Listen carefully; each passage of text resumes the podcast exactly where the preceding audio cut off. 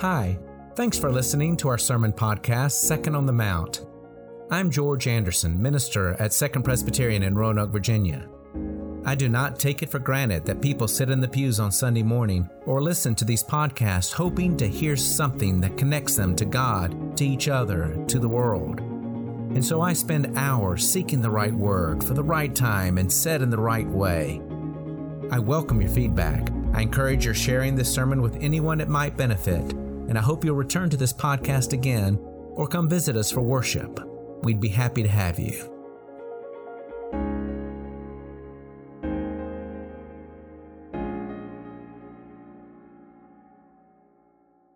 Let us pray. Holy God, we ask that your word be in our minds and our hearts, that it might guide us to remember rightly. Amen. Ah, the good old days. It's amazing how memories can be edited to come to that conclusion, even when the good old days meant slavery. I'm not speaking of the antebellum South, but rather how newly emancipated Hebrews reminisced about the good old days in Egypt. Having just been emancipated from slavery, freedom in the wilderness looked bleak with all of the hardships that it would entail. You think that long hours of enforced labor, made worse by cruel headmasters who did things like denying them straw to make the task of making bricks easier, would be enough to ban any nostalgia. But all they could remember was having assured food and shelter. Why did you bring us out here? They complained to Moses. Did you bring us out here to die? At least as slaves, we had provided shelter and food. Fear like resentment and hate, can be a strong editor of memories. When something like fear edits the past so that authority is given only to the good and not to the bad, it's really dehumanizing.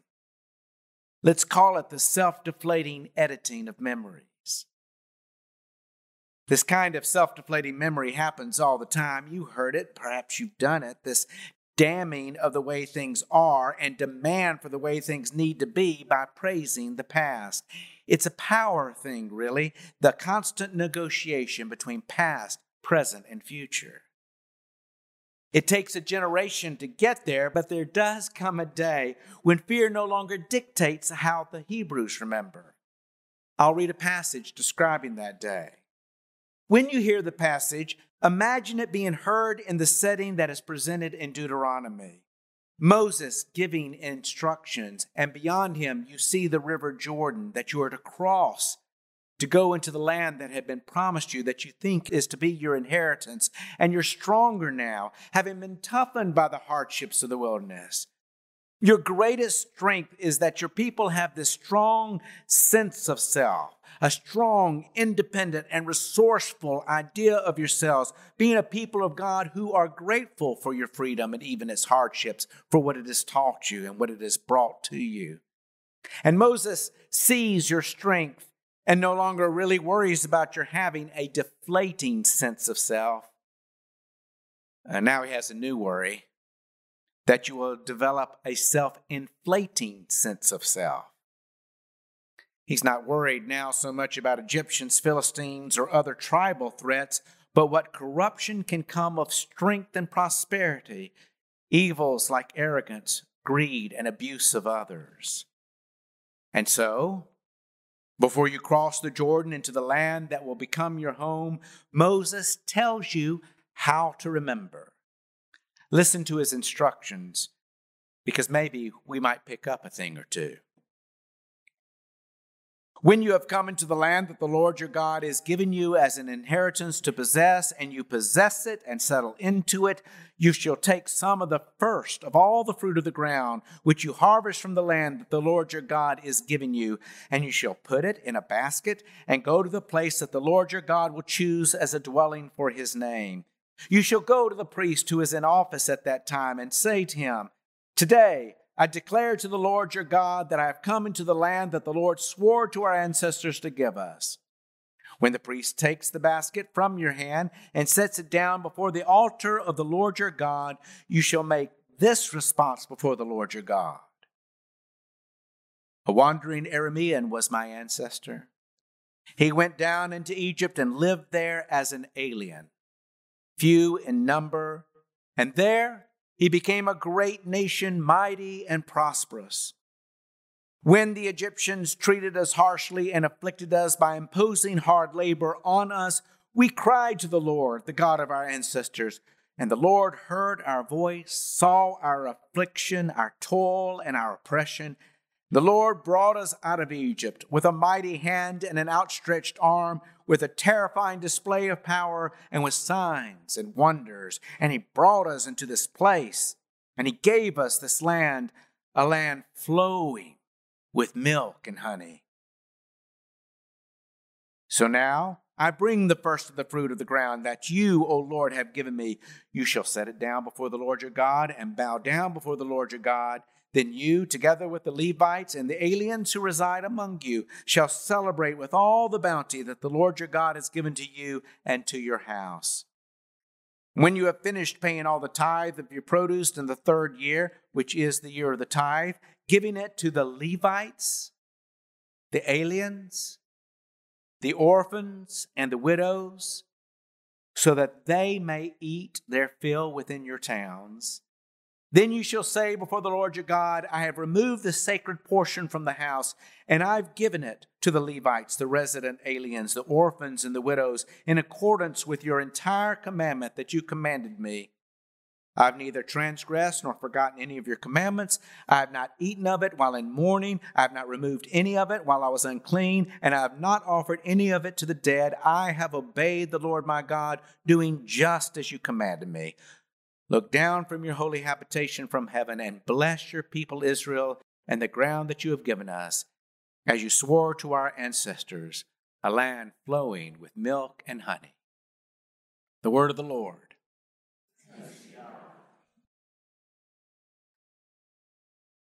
We need to be mindful as to what memories we give authority. Because it can make a huge difference in how we live today, how we see ourselves today, and make a huge difference about what we might become in the future. Take Anya. Anya represents or remembers a childhood where her parents were unhappy with each other and were unhappy with her. She remembers her father as being a cold and mean man, often away from home before he died in a car accident when she was 16 years old, and remembers her mother as being distant and aloof before she drank herself to death when Anya was 33. And when her mother died, she was relieved because she thought her life would be better now and she could move on. Today, Anya remembers differently because after her parents died, she learned much more about their past that didn't fit with what she thought she knew. First, she discovered these passionate love letters between the father she had remembered as cold and the mother she remembered as aloof. There were many of them. And second, she traveled to the Ukrainian town where her father grew up and to which he often returned, which is why he was so often not at home. She found that in that town he was considered a hero because he took every opportunity he could to return to his parents' town to help in its rebuilding after having struggled so during its years behind the Iron Curtain, giving not only his money but also his labor. And she understood that her mother did not hate her father, but resented him for being gone so much, and then resenting God or life or fate or whatever or whoever it was that took him away from her, leaving her on her own to raise her daughter. Anya learned that the best way to move on was not to forget her past, but remember it differently. The past did not become for her all rosy then, but it became a past that she could embrace and carry with her. And she is glad now to claim her parents as her own. You can read Anya's story in the book, My Dead Parents. Again, it makes a big difference how you remember. Your future can depend on it. Moses could not let resentment and ingratitude continue among the recently emancipated slaves when they pathetically wished that they were back in Egypt because they were so afraid of what laid ahead. He had to, God through him had to, show them tough love to make them do what they did not want to do, and that is move on. But they did move on.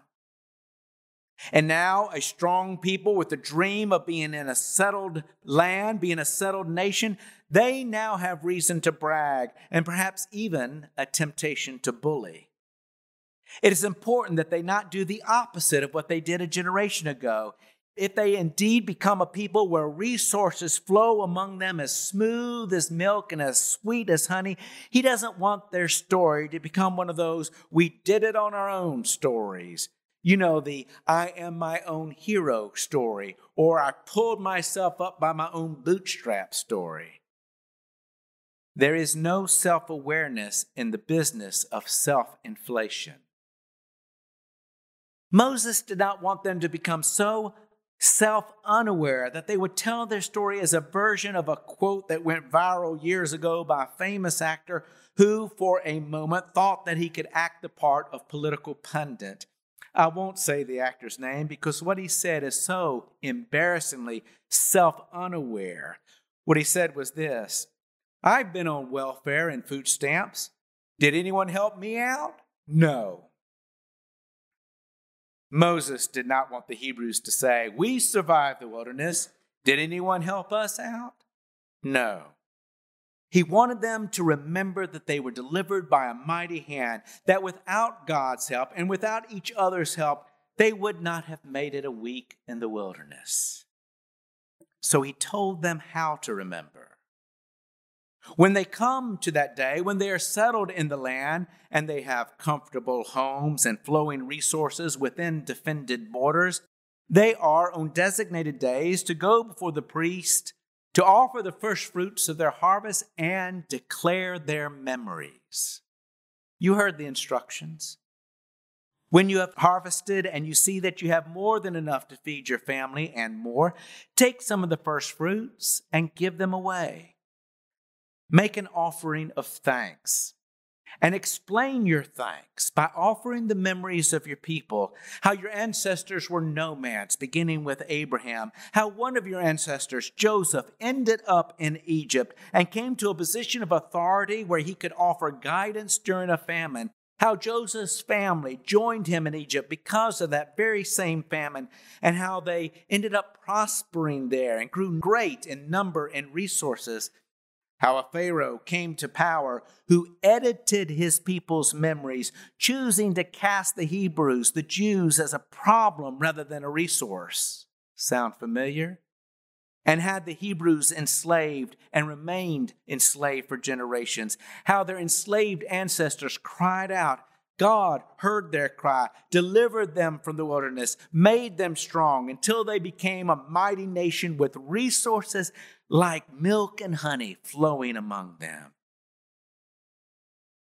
And then we get to the most important part of this ritual of remembering. In celebrating the kindness God showed them, they are to be kind to others who are today like they were back then. Out of your bounty, Share with those aliens who are residing among you. Share with those who are most vulnerable in a patriarchal world, widows and orphans. Why? Well, the reason is simple. It is because they are to remember that they were once aliens who did not have the protection of Egyptians. They were like widows who had been robbed of their means of providing for themselves when they were made slaves. They were once orphaned until God claimed them as his children. The goodness we have to offer comes of the goodness we choose to remember. Fear, resentment, hatred provide great cause to cling to what we have, but remembering thankfully gives clear cause to do for others the kindness that has been done to us. I do love to reminisce. I love being with close family and friends after long separations and taking time to catch up. For many of us, that kind of reminiscing will happen this week. Some of us will travel to loved ones or welcome loved ones who travel to be with us and want to share not only a Thanksgiving meal, but also funny and sad and important memories. Remembering like that has this special timeless power because past, present, and future define each other in what we choose to remember and how we tell our stories. We edit who we were back then, who we are now, and what we are becoming in the way that we tell our stories. And I love reminiscing because I know that my life is blessed. And so, for me, my good memories have more authority than my bad ones. I hope I'm not Pollyannish. I hope I am realistic. I hope it is because I reminisce with grace. And that's what I want to encourage you to do this Thanksgiving and really moving forward with humility, grace, compassion, humor, empathy. Consider the blessings of your life and consider where those blessings came from. If you get a chance to spend some time alone, or even better with others who have shared your journey in some way, reminisce with a purpose.